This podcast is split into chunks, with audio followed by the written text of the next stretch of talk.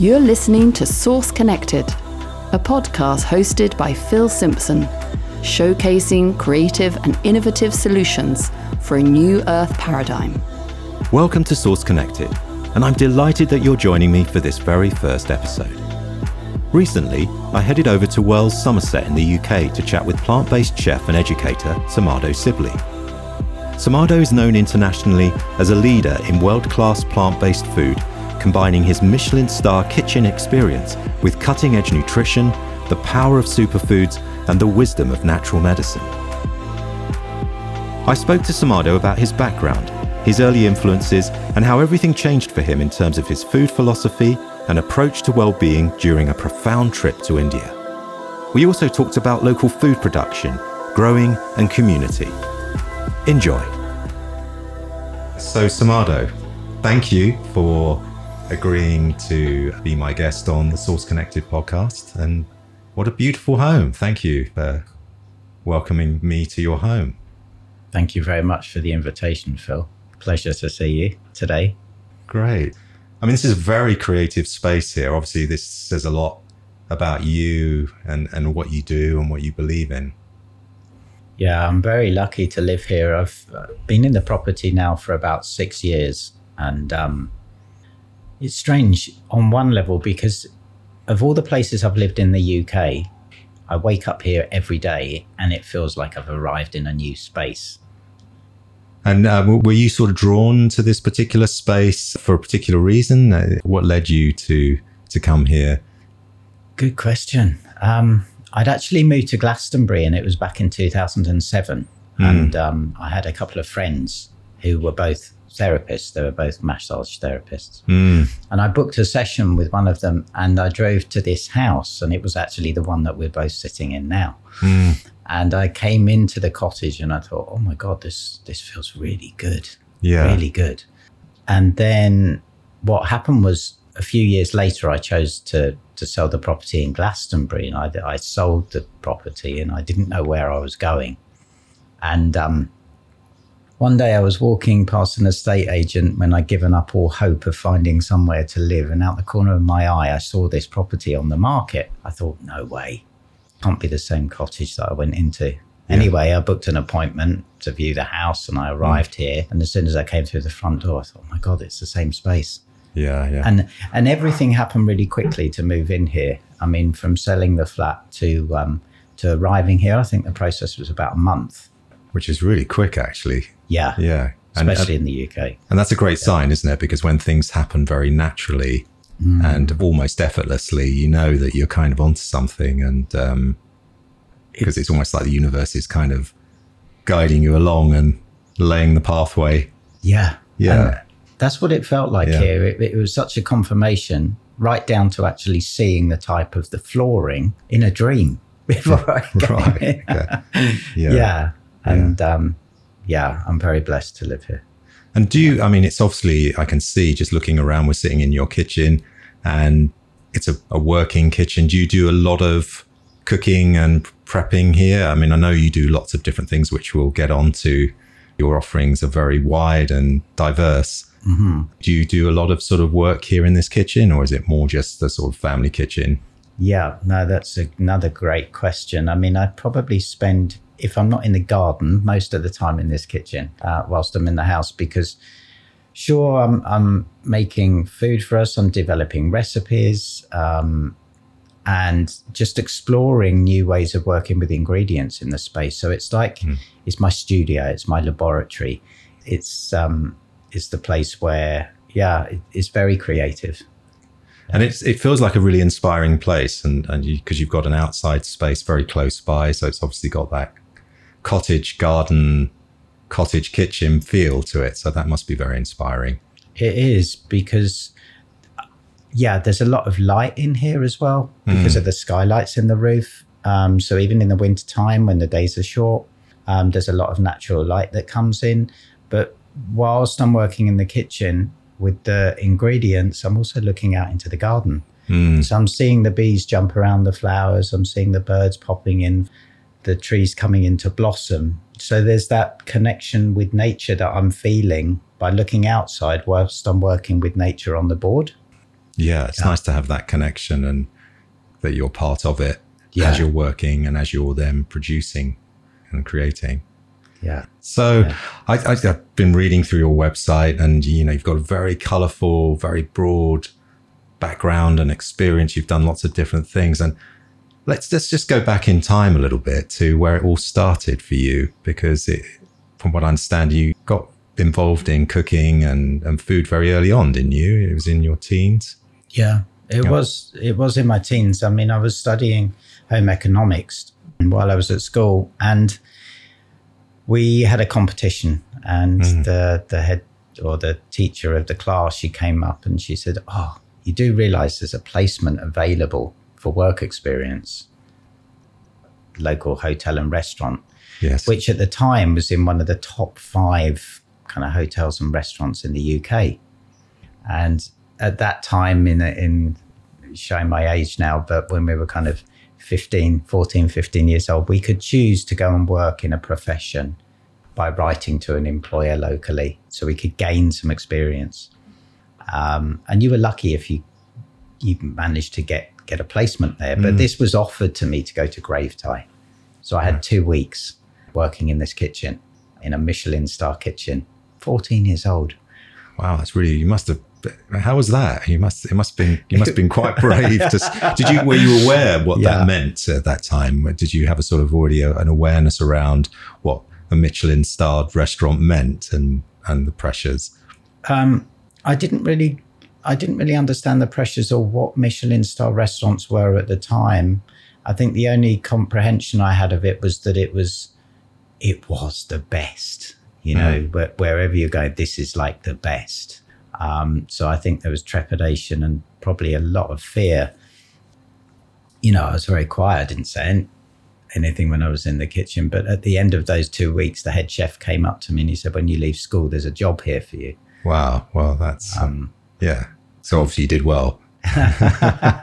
But, must have done, and, Yeah. and that's where the journey began. and, and was there a sort of um, at home? Did you uh, the fact that you even started embarking on that? Was there already a sort of food philosophy and and and, and cooking and food preparation going on at home that had inspired you to go that route in the first place? Yeah, Yeah. yeah, it really had because both my mum and dad were very, very good cooks. They loved food, and Mm. Okay. it, it was the one thing.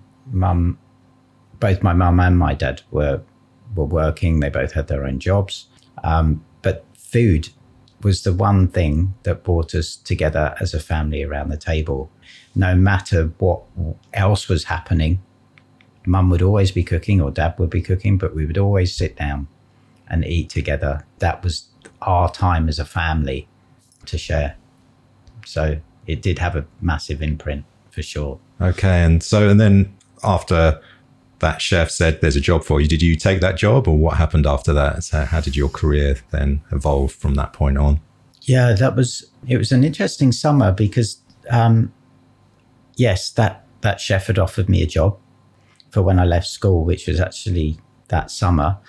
I'd also applied to another restaurant, um, which was in Oxfordshire. Again, that was also in one of the top five restaurants in England, uh, a chap called Raymond Blanc. And um, they offered me a job as well. Right. and you know i had just turned i was 15 i think around this time. Both of these offers on the table. And whilst i was kind of deliberating which one to go for i then went to work at this other hotel that was close to where i lived. And that that was a big eye opener for me because going into that kitchen when the chef when i met the chef the first thing he did when I went into the kitchen was he took me out into the garden oh, Wow. and he took me into the greenhouse and he showed me how the food was grown or he showed me the fields where the wild mushrooms were. And so that was a big, big shift. Long answer, but I ended up going to Gravetye and not Oxfordshire. And that's where I started my three year apprenticeship. Okay. So so that connection with how the food was grown is obviously that came in very early on, didn't Yeah. it? And that's such a great foundation, isn't it? Because it could have quite easily been the other way around where it was just in the kitchen. It was all about pumping out the food quickly and most efficiently and Mm. and more about just about the taste and, and the prestige. But yet you Yeah. got that insight. So that obviously you were calling that in. Yeah, it's funny though, Phil, because um, you know when, it, especially recently, reflecting on that past because of the questions that I'm kind of answering today, Mm. reflecting on that past or that early part of the journey, I was fortunate because I was working with chefs that had a connection to the land. They had a connection to the seasons. They had a connection to the produce.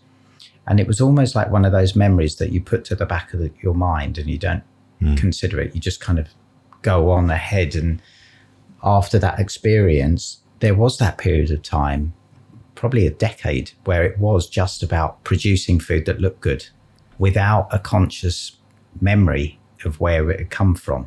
It was just a delivery that Yes. would arrive in the kitchen. Um, so, especially in the past few years as well, there's been a remembrance for those chefs who introduced me to the the growing, the seasons.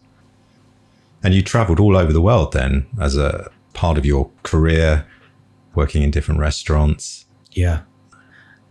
I think by the time I got, yeah, I was 20 when I went to Sardinia and I was head chef of a restaurant there, Wow. um, which was incredible. I mean, we just had local growers arriving with their vans, parking up outside, and you Yeah. choose the the produce that you wanted to buy, and then you would cook what was on the back of this van. Right. um, which felt incredible because having worked in the UK, even at good restaurants, um, a lot of it was flown in from all over the world. Whereas in Sardinia, it was literally what had just been harvested from the field. So that was incredible. And then, yeah, later on during my career, that I then traveled and I was living in Australia and Bali and Italy and and um, yeah, just extensively traveling. Yeah. And how did you find that sort of moving from place to place? Is that is that something you felt really good about? I liked it for so many different reasons. I mean, I think I'd already had at that point when I was traveling extensively, I'd, I'd kind of got a decade or a decade and a half under my belt in the UK in hmm. kitchens. So, living in all of those different locations, I immersed myself in the culture, and whether that was India or Bali or hmm. Thailand, and there you know, because then it it took the food onto another level. It wasn't just about meal times and f- eating. You know, there were certain customs that that people would have around their food. In Thailand, as an example, it was you would never eat alone. That was seen as as so rude. Mm. Food was about sharing, Yes. and so you'd never see a restaurant with a table for one. you know, Yeah. it was always big communal tables. That was a big thing. In India, people were grateful for whatever food was served in general, uh, which was a different psychology to, to that in kitchens of the West. So it was quite a profound, deep journeying with food and unexpected with those travels. And I loved it. Yeah, well, that's great, and that's obviously shaped how you are, and and and so all of those experiences would have brought you to a place of what what is important here, and and what is ultimately about what food is really about, and and and how we relate to food, and I suppose that led you to. I remember reading on your website around about 2000, you had a sort of a a kind of a turning point, a pivotal moment where you just felt like you were doing all of these things, working in all these incredible restaurants and and catering for different people, but you felt like something was missing. Mm-hmm. And and what, what tell tell me a little bit about that moment. What what was that realization? Yeah, well, around that time in the UK, there was a big emergence in the world of what I call nouvelle cuisine. Because in the early 70s, there wasn't much of a food culture in the UK. Um, and early on in my career, I was fortunate because I was in these Michelin star kitchens. Nouvelle cuisine was coming out, which generally meant very beautiful, styled plates with not a lot of food on them, but looks like pieces of art Yeah, and probably needed 30, 40 chefs to make one dish. But those kitchens, a lot of the time, the produce was flown in from all over the world. So, you know, berries from New Zealand or, or mangoes from Mexico. And all of this abundance of food was flown in from all over the world. Um, and it was the best. It was the best of everything, luxury ingredients. Um, but I wasn't getting excited about it anymore. There was something that was lacking. There was, it was not lighting me up like it did when I was 15. I was so excited at 15 around food and kitchens. And I couldn't quite work out what it was, but I did know at that point, because I was around 35 in the year 2000. Um, my health wasn't great because anybody that knows Michelin star chefs, they're partying as hard as they're working, you know. So, mm. with everything that that entails, um, you're not looking after yourself. Um, and I was exhausted. And I thought, okay, I'm kind of done with food because it wasn't exciting me anymore. A friend had been in India. It was never somewhere that I wanted to go. Um, but I felt there was something inside which needed something so culturally different mm. to kind of wake me up out of this inertia. Yeah. Um, to, to light that spark again. And I, I just booked a ticket to India. Wow. Um, yeah. And I think I had two days booked in a hotel, but other than that, there was nothing planned. Oh, um, and when I got there, within 24 hours of, in, of arriving there, I met this woman and it was i just had this download you know she was talking about ayurveda and then she invited me to a meditation and then she wanted to do um, yeah she was doing healing and meditation and ayurveda and it just blew my mind. I'd never associated health food and health together. Those two things were i didn't know anything. So that then was the kind of ignition to starting this new path. Everything started opening up there again. I started feeling like that 15 year old boy in, mm. in a kitchen again, excited by life. I started learning about how foods affect the body mentally, physically, emotionally, spiritually. Um, and because I was doing it myself and not just learning it from a book, that experience became deeper, more profound, more shifts started happening. My mm. health started improving. And there was a thirst because I knew that I was going to be learning way more than I ever thought I would around food. Mm. And I'd had the foundation of the Michelin star kitchens. So the precision, the timing, the structures, I'd already got that under my belt. And yet now I could start learning how food could then become medicine. Wow, that's amazing. So it was almost like a pilgrimage, really, that ended in sort of like an apprenticeship into a whole new area that built on what you'd already learned about the structure and the form.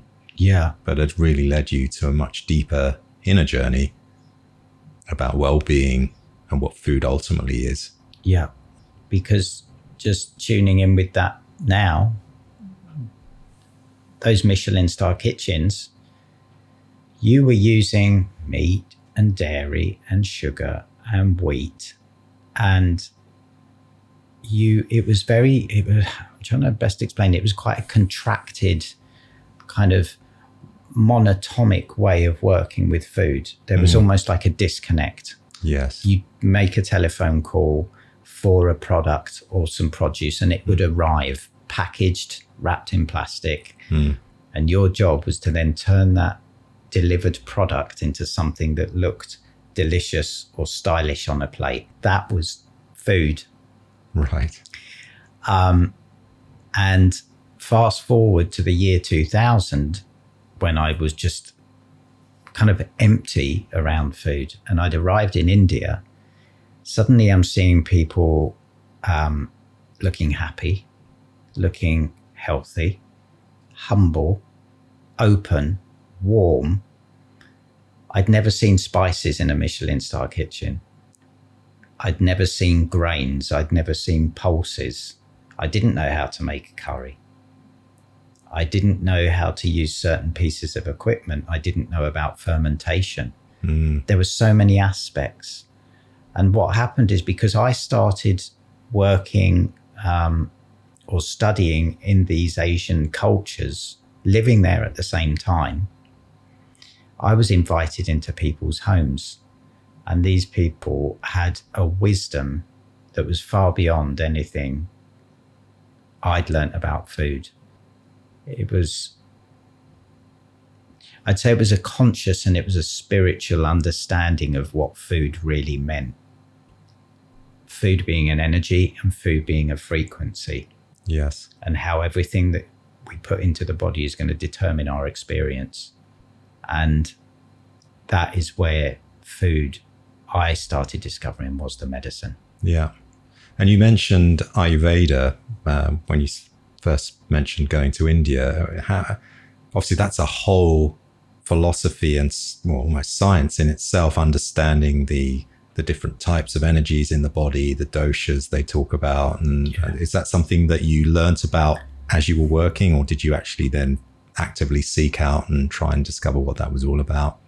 So I actively uh, tried to discover what that was all about because the first lady or woman that I met when I was in India that already had an understanding of Ayurveda and meditation and, and healing and personal development, we both went to an Ayurvedic center and we had a consultation. Hmm. And on a very simple introductory level, I understood why I had certain issues within my life at the time, i.e., being in a kitchen, stressed out, angry, hmm. emotionally explosive, hmm. fiery, very ad- what they would call adrenal. So there was a lot of energy, wanted to be here, there, and everywhere. But the but the the opposite of that was being quite exhausted when I didn't have those bursts of energy. Hmm. So through that Ayurvedic introduction, I discovered that all of the foods that I've been eating, probably the best part of my life, were hmm. all of the things that exacerbated the stress, the emotional outbursts, the anger, the fieriness.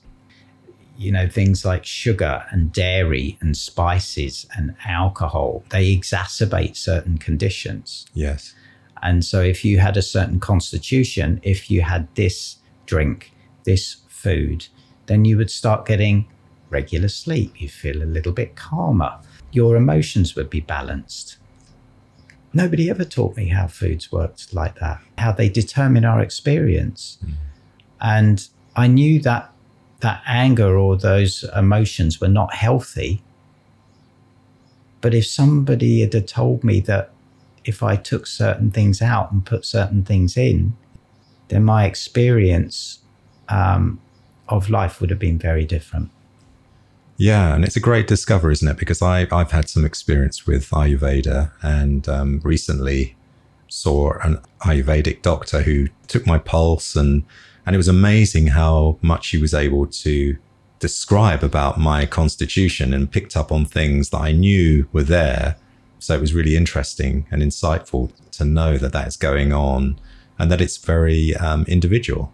You know, Yeah. like the saying, one man's food is another man's poison. It's, I suppose there's a lot of truth in that, and we need to discover what our body type is and what works best for us. So it's a kind of a, a different relationship with food, isn't it? Rather than just consuming everything.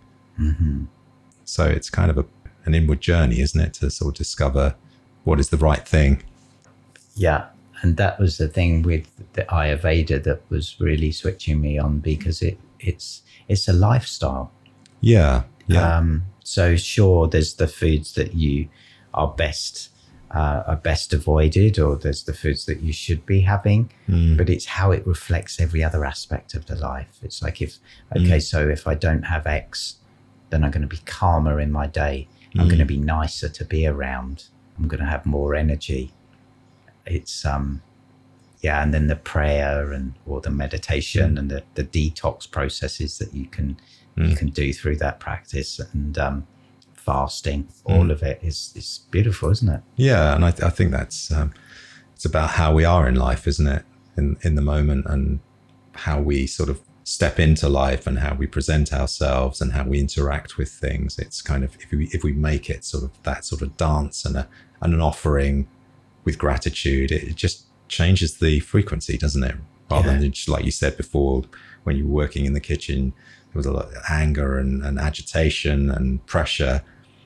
And obviously that reflects in what we then produce and and the outcome of what we're doing. Yeah.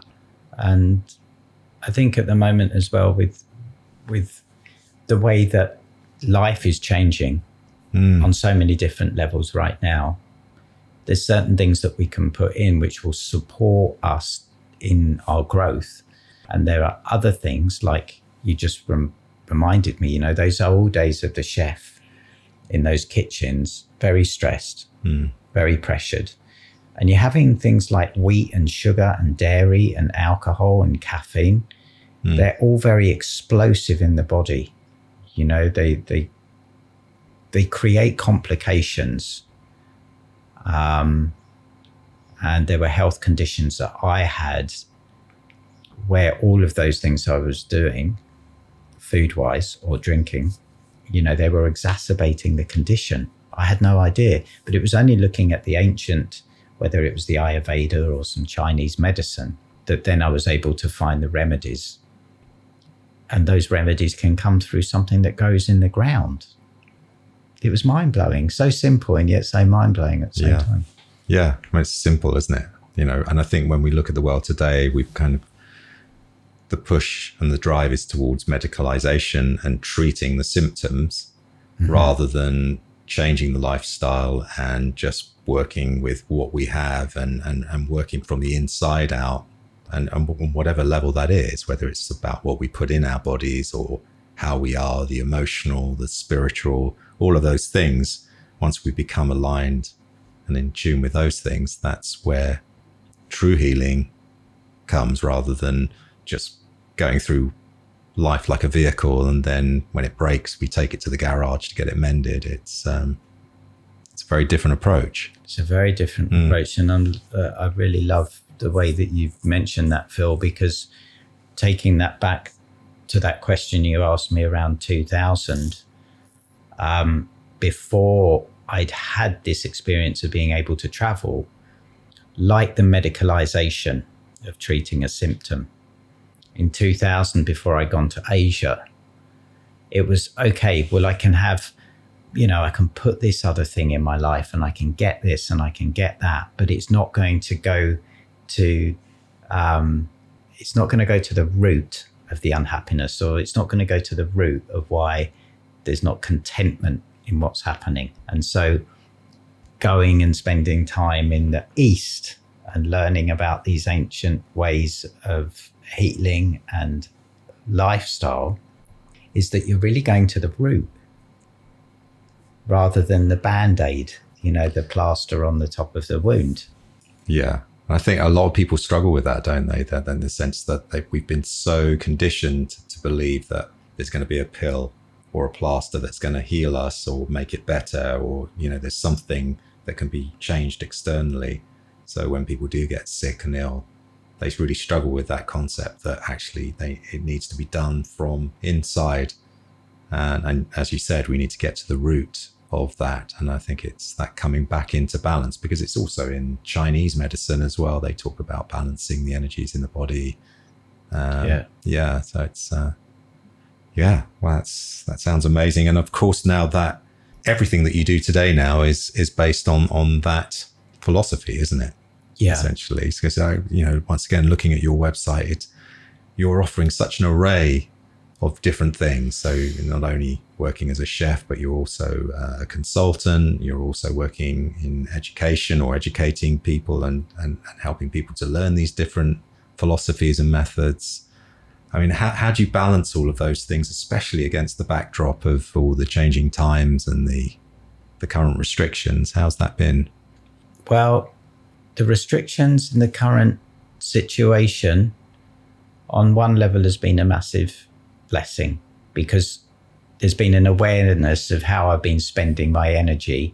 Um, because like like we were talking about before, yes, I was traveling a lot and this time period has enabled me to really kind of solidify what it is that I do and then be able to offer what I do in a much, yeah, solidified place. So, how I balance that? Well, yes, I am doing all of these different things. What is supporting that is by being able to be here and look after myself at the same time through helping other people. So, you know, whether that's me connecting with a, a farm that is growing a particular crop, or it's the mill which is grinding, you know, organic rye flour half an hour up the road and having time to create fermentation or or cultures here to make food. That helps keep my immune system really strong and in a positive state.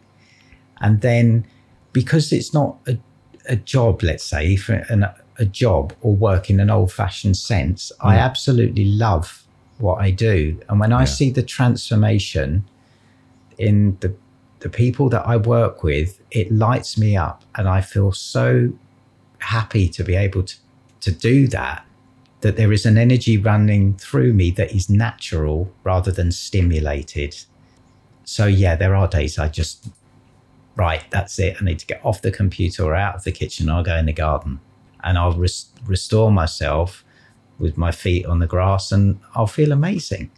Uh, and then I can come back and do all of those things. But I love what I do. And I'm grateful to be able to love what I do. Yeah, that's a very special thing. And I, I think we were talking earlier about being on a higher frequency. And to, to actually achieve that, we need to be just doing what we love and what brings us joy and passion. So it obviously sounds like yeah. you're in the right place there. Mm. Yeah, that yeah. sounds great. And um, I noticed that on your website that you offer your services by donation. Is that something that you've brought in recently? And what was the the reasoning behind that? And how does that work for you?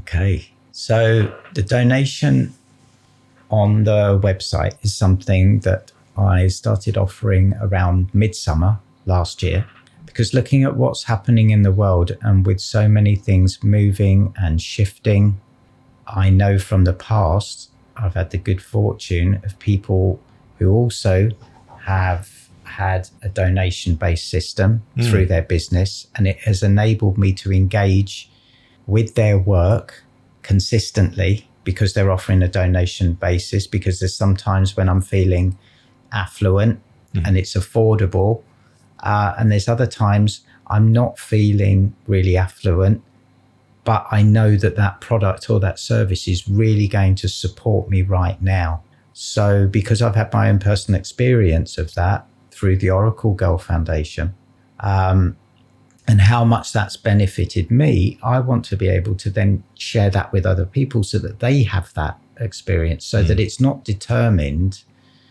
so that people have access to what they need, and it's not determined by an old paradigm structure, which basically says if you haven't got this now, you can't have this now. You know, I am going to go a little bit off track. When I was living in India in 2007, one of the first things I noticed is there's never any prices. I mean, maybe if you go to the restaurant or the hotel, but a lot of the time there's no prices on anything. You would talk to people and it would be a game. Okay, I'll give you 50 rupees. No, I'll take 40, 30. And it was fun. And it worked yeah. every single time. And it's pretty much the same energy through this donation system. I want to be able to offer what I've got and what I've learned to people, and it's not determined by a fixed price because there's sometimes we, we need it more than others. We don't always have the funds, and sometimes we do. And do you think we're being sort of, I don't like to use the word pushed, but do you think society in general, we're being invited to reconsider how we do business, for example, or how we interact at that level. So through a method of exchange or sharing so that, you know, if people don't have the means, say financially, they could still have access to services and to food or whatever it is. And it could be just a, a, a gesture of exchange through capabilities or whatever. Do you think that's a sort of an area we're heading towards? I would like to think so because it's a very, very valuable asset. Because I think it, living in the West, we take certain skills for granted. Or certain things that we have for granted. And I keep going back to my time in Bali or going back to Asia, sorry, not just Bali, but when I was in Bali, I realized when I got off the plane there that I speak English, and that was such a valuable asset to the people that, that were there. So I was Mm. able to teach children, whilst I was also learning about food, Yeah. the local children English. And that was massive for them. And I've been aware of bartering systems here in the UK within communities where maybe somebody's an electrician and they could fix your your socket. Um, but it's also your daughter's birthday and she needs a cake this weekend. So those two st- skill sets can meet, both offer something that's mutually beneficial for the other party. Yeah. Both people walk away with what they've got. Both people have um, a sense of happiness over that exchange. You've got the human factor in there as well, which goes mm. beyond the, the transaction of the paper money. And I think, yeah, in answer to your question, we are moving into changing times and mm. it does feel like the right way forward because mm. there are fixed costs with some things and other things Yeah. which could be flexible and should be flexible. Well, I think also, do you, I, it'd be interesting to get your take on this, but I think it feels that the current system of having food transported in from hundreds of miles away and being dependent on a supermarket just doesn't seem very sustainable long to, you know, not even short term at the moment. And having that access to local food, local produce and working together in, in local communities to grow food and produce food, share. I mean, it it feels like we need to be looking at that. Is that, would you agree? That's, um, Hundred percent. yeah. Absolutely, hundred percent. I mean, so many stories over the years I've heard around this issue. I mean, there was a farmer and he was um, he was growing apples, and he'd sold apples or signed a contract with a supermarket for them to take his crop. And what he did was he found out when he went to his local supermarket once he'd sold the apples to them that his apples had done, you know, hundreds and hundreds of miles of a trip before they ended up on the supermarket shelf. Because the supermarket buys the apple, they go to a distribution center where they get packed and then sent to stores around the UK. That's not viable Yeah. in the long term. You know, in terms of energy usage for that, the price on top of the apples for something that has just come from down the road. That's a classic example of just a mismanagement of energy use, Mm, really. yeah. Yeah. You know, that obviously there's the costs on top of it as well. I know if you look at centenarians, so those that live to 100 and beyond, one of their attribute or what they attribute that lifespan to is eating the food, foods that come from their local environment. And whether that's the honey or the greens or the nuts from the trees or the fruit that's in season. We also, through macrobiotics, if you look at that as a concept, they would only use food that is local and seasonal and organic. Um, we are healthier when we mm-hmm. eat local foods because when it's ripe, mm-hmm. it's ready, we eat it. A lot of the food shipped in from across the world is not picked when it's ripe, it's gas flushed or packaged and ripened in transit. Energetically, and I'm going to go back to the macrobiotics here as well, you do become stronger and more resilient in your body when you're eating what's around you. You also hmm. learn different cooking techniques. So, Yeah. you know, maybe you're growing raspberries in the summer and you can freeze them, you can hmm. dry them, you hmm. can puree them to see through the winter. Same with tomatoes.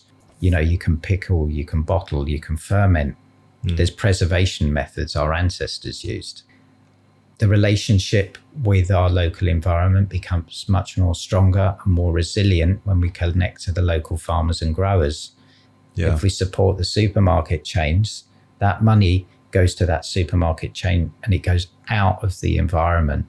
There's a study, I think, you know, if you spend a pound in a supermarket or a pound in a fruit and veg shop, that pound goes much further mm-hmm. and benefits the local community much more than that pound in your multinational.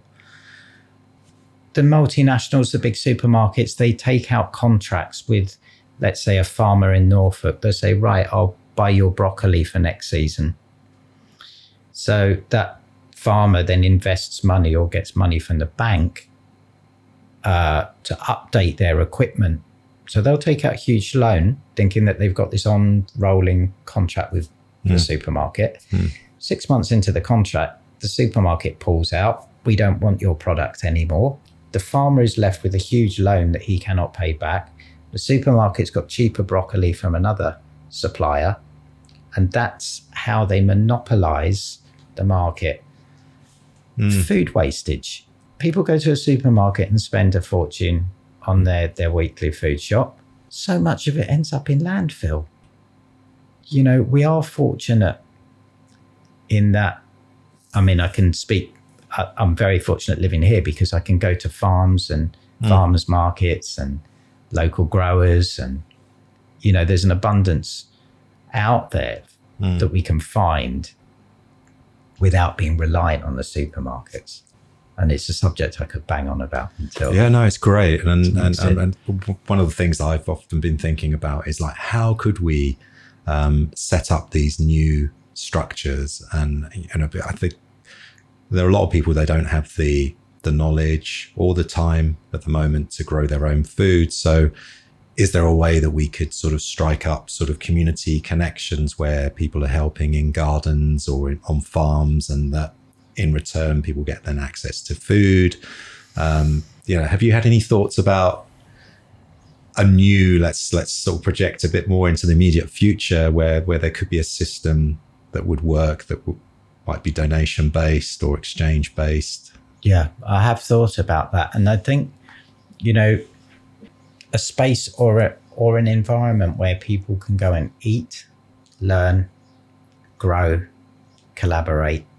It's community, Yes. you know, because if you're growing the food, cooking the food, eating the food, you're also doing it as a community. It's something that you're doing together. Hmm. You're all learning from people's different skill sets. Hmm. A lot happens over the conversations or you know conversations over food. And then when you're physically actually growing it together out in the elements in the seasons there is that camaraderie um, that makes it a joyful experience. And if you look at the mediterranean that's what they do when they're harvesting grapes or olives. And at the end of that harvest they'll all gather around the tree and and share wine or share bread or you know there's that community element.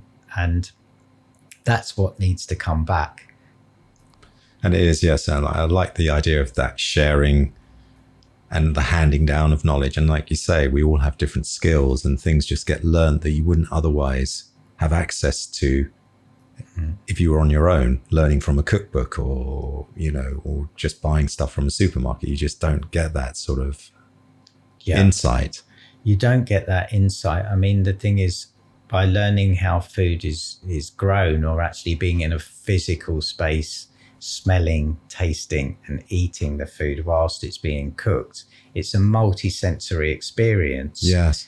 and and food is a really good one um, because when you're actually cooking, it's one of the only things that you'll do where you're engaging all five senses at the same time. So when you've got that in a live space with with people in your environment, is multi-sensory Yes. Yeah. you know so it's it's a fantastic way to immerse yourself in the in the process Yeah. And, and, and sort of going into the area of education, because I know you work in helping people to learn about different philosophies and, and, and your r- raw food. In schools, for example, you mentioned very early on when we were talking about your where it all started in the home economics class. Do you, do you, mm. do you think there's an area there where we could really help children, for example, to to understand what's really going on with food? You know, I think a lot of children are only used to buying things in packages in supermarkets. They see the food coming back home and and never really get to see how it's grown, what it looks like. yeah Yeah. i mean i think children and education um, because they are our future generation are where we want to be spending more time in terms of food because whatever we put inside, we're going to become. And the children, from speaking to some parents, right now are a much higher frequency than, let's say, my generation. Mm. So the foods that I could get away with eating at 15, 16 are not going to work in the bodies of a 15, 16 year old in the same way today. So there have been studies that have been carried out that have attributed some of the foods that the teenagers are eating now to the reason why they have certain issues going on with their health. And those things were not around when I was younger at mm. their age. Yeah. Also, when I was younger, we had a home economics class. So I was in a cookery class every week. I think it was on Friday afternoons, and that was the best class of the week. I don't think kids have that anymore.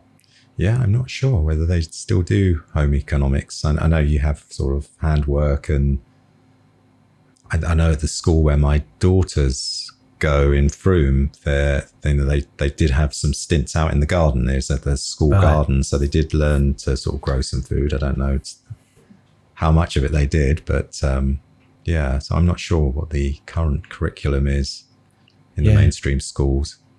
I think not just the cooking aspect of it, but getting them out into the garden so that they can see how food is grown. Yeah, and, and harvested and, and harvested and, and what we can do with it. Yeah. Yeah, because there's a lot more respect for food when you know how it's grown. Um, you know, the growing process, particularly, you know, the seasons, mm. You know, the resilience of the plant to be able to provide food. When the children learn that at an earlier age, then they have more respect for, and we all do, yeah. You know, I didn't really learn this stuff until I was about 35, but mm. there was more of a reverence that came through for, for what was arriving on my plate yeah. when I understood the journey yeah. of how it got there. I'd love to be able to teach children. What Such is, a valuable skill set. Absolutely, yeah. And like you said, they are our future. And I mean, we are in these very challenging times. And it's, um, it just feels like we need that sort of new thinking out of the box yeah. approach. Um, the old system is now really starting to break apart, and it's really what can we bring in that resonates with a higher frequency and, and, and is a new solution rather yeah. than just regurgitating more of the same and um, falling into the same traps. Yeah, it's so true. It's so true. And those things are slowly, I'm starting to hear of um, parents recognizing that they want their children to be outside a bit more in nature. Yeah. They want them learning about how to make food. Basic skill sets, life skills, you know, that you don't see in the state schools. I'm kind of focusing on the food aspect of it. But when somebody, you know, when when you can make food healthy that feels good in the body then it's one step to you being able to take care of yourself. It's a, it's it's mm. an hmm. element of self care when you can cook. Yeah, you know. Yeah, um, yeah. And if children are being able to talk that, which I know there's many parents that are setting up kind of alternative schools at the moment where that's going to be a, an element of it, and they're going to be teaching the kids how to grow the food and get their hands in the soil. That's the way forward, because when they go into state schools now, I've I've seen programs where they've asked the kids to draw what a chicken looks like, and the children are drawing nuggets. Right. yeah. Well, I remember, know, because Jamie Oliver went on a whole, you know, he did have that whole series. This was years ago now, where he was trying to transform school dinners, and there was a, a big thing there where a lot of the children had no idea what they were, but like saying the chicken nuggets were something they recognized straight away, but not yeah. realizing what was behind it all. And, you know, and it's, um, yeah. And I mean, we are lucky to be living out here in the countryside. I think it's different if you're in a city because mm. it's a lot more tempting for kids if they get any money in their pocket, you know, pocket money or money for food. And it's up to them to buy their or take care of themselves of food that a lot of the schools in inner cities have a lot of these cheap fast food cafes or whatever you call them around close to the school areas you know so that's one big part jamie oliver did do a really great job i mean he discovered that the you know here in england more money goes to prison meals Mm. than goes to children's meals in schools Right. which was quite an interesting one. But yeah, it needs to be taught. It Mm. needs to be taught as part of a curriculum in daily life. You know, even if it's just getting the kids involved when you're making lunch or making dinner. Well, I think, and, and I think that's really important, isn't it? Because it, it you kind of it gives them ownership of something. I, I think what because often I sort of feel that children are almost adrift. They're cut adrift because they're not given. Very, very rarely in our society do we get those sort of sort of rites of passage and initiations, uh, where where children are then given degrees of responsibility and and and so you that seems to have been lost somewhere in the west at least it might be different in in smaller communities in in other indigenous cultures but it feels like giving some a child ownership so if they learn how to grow food and then that they see that food growing from seeds to a crop which they then harvest and they see it arriving in the kitchen it's kind of like you can take ownership and take pride in the fact that hey i grew helped to grow that i grew that and harvested that and now we're eating it and it your whole relationship changes Yeah. yeah Yeah, it does. It really does. Because for the children as well, they feel that they're taking care of something, yes yeah you know.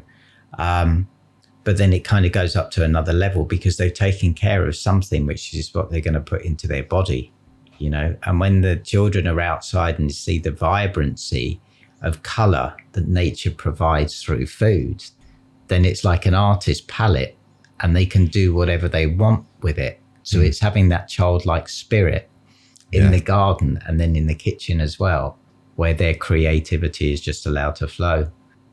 great yeah so aspirations for the future what what sort of i mean that's a big question and broad question but in terms of your work and or even other projects have you have you got sort of plans for the future can we even plan for the future in these times That's the question. that was a really good one. yeah When when um, you asked me that question um, before we came on today, that was the best one really because I had to sit there and really go deep with that one about plans for the future. Because on one level, am I planning, or the plans that I want, are they coming from a pattern of how I would plan two years ago? Mm. of how I want things to look or to turn out,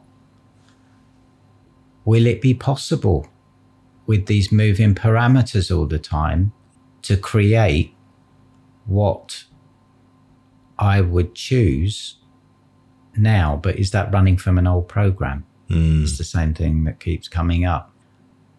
Because in the food, let's in the food space, things have like probably some other areas as well, it's moving at such a breakneck speed. You know, there's shops that you can buy your food in in cities at the moment where you don't have staff. You go in there, everything's on camera, you pay with a card, and you walk out with a bag full of groceries. So, in terms of the future and sti- trying to stay on topic with that question, Phil, I mean, it's a little bit like going back on what we were talking about before a space where there's growing, cooking, sharing, eating, community.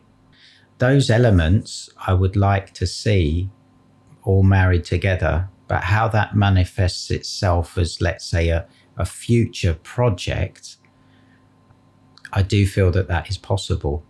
And that would be that space where we can engage with all of those things with all age ranges. As a business, it can corp- incorporate many things, hmm. whether it's courses, whether it's products, whether it's classes, whether it is a kind of communal cafe slash restaurant space. All of those things hmm. are possible. But the core element of the eating, the growing, the sharing, the community. They're kind of like the foundations. So that is Yeah. in a future sense, that's what I would really like. And then the outer, how it would manifest would be okay. So we could have that space as the courses, the retreats, the mm-hmm. products, and the, the cafe restaurant space. That, that's really what I'd like to see. Like many things, isn't it? When you start something, then the, mm. the energy comes to support you, the people come to support you to do that. And lots of us are looking for solutions to creating the future that we want to see right now. So we're being pulled to engage in the things where we feel wholesome and joyful. And in the in the food sense of things, that's how I see see something coming. Yeah, so it's a sort of an act of um, self empowerment, isn't it? Because we've been up until now sort of reliant on a system where we think we're being provided with things and where we've kind of agreed to participate in this kind of consumerism or this this particular arena, but actually it's about coming up with our own solutions rather than looking to someone else to do it for us or find the solution for us. So we've got various challenges, obviously, at the moment, but that sort of coming up with the ideas ourselves and then collaborating with people and creating those new systems, if we want to call them that, seems to be the way to go. We're being asked to step up and and, and find the solutions. Yeah. Hmm. And so there's many positive things that are coming out of these times that we're living in um, because it is bringing us together to find the solutions. It's, it's bringing us together to collaborate because deep Yeah. down we know that that dependency that we've been told we need to Yes. have to survive, to Mm. live, is not fulfilling us on so many different levels. And collaborating is the way that we can come through all of this Mm. and feel inspired and motivated and optimistic about what the future holds. Yes, absolutely. Um, yeah, I can feel something's waking up inside just by you sharing that question. Yeah. Yeah. Well, I, you know, and that's my wish also that by having these conversations with people, these podcasts, that we then start to sort of share ideas when by by getting these ideas out in the open and, and expressing them and sharing. It's just it feels like it starts to bring other things up, or it might start to connect other people and bring other people in. So it's uh, feels like a good thing. It's a very, very good thing. I mean, that dependency on something outside of us, it's almost creating or that what a, le- a sense of lack that unless you have this or it's a selling it's a marketing that you need to have this to to feel complete. And all of the time it's it's almost like going against our intrinsic nature because we know we don't need a lot of those things hmm. what we really want to be tapping into is what makes us whole and Yes. that wholeness is not dependent on something on the outside telling us we're missing something Exactly. it's like a disconnect isn't it Yeah, exactly. And we're kind of constantly projecting outwards to find something that we already are. Hmm. yeah, I was going to ask you what sort of excites you and brings you joy generally in life, but I, yeah. what brings you joy and excites you apart from food? or is it maybe, it maybe it is just food? um sitting here with you doing the podcast actually Mm, this brings me joy yeah, this brings me joy this connection yeah. you inviting me to join you Mm, yes, thank Um, you. Because it's never about the initial would you like to come? Up? there's so much more that's going on within us right now. Um, and i feel really joyful and really happy to be sitting at this table with you having this conversation. Um, that brings me joy. Being in nature brings me joy. Being with conscious people having awake conversations collaborating with other people in whatever form that takes. A sense of community Mm, brings me joy. Having some fun and being light-hearted, yeah, you know, dancing, music, art, sleeping under the stars, Yes. going for a swim in the ocean, going for long walks through the fields. There's so many things that can spark joy that I'm really grateful to to experience. Yeah. Yeah, I like all of those. I think that's uh, a great list, and uh, and it's what makes us real, isn't it? And and and fully embodied. Yeah. um, those natural, and, and we're being sort of told in the mainstream media to do almost the opposite: isolate, disconnect, yeah. and and that that can't be good. It it's not on any level, is it? I mean, human beings are wired for connection.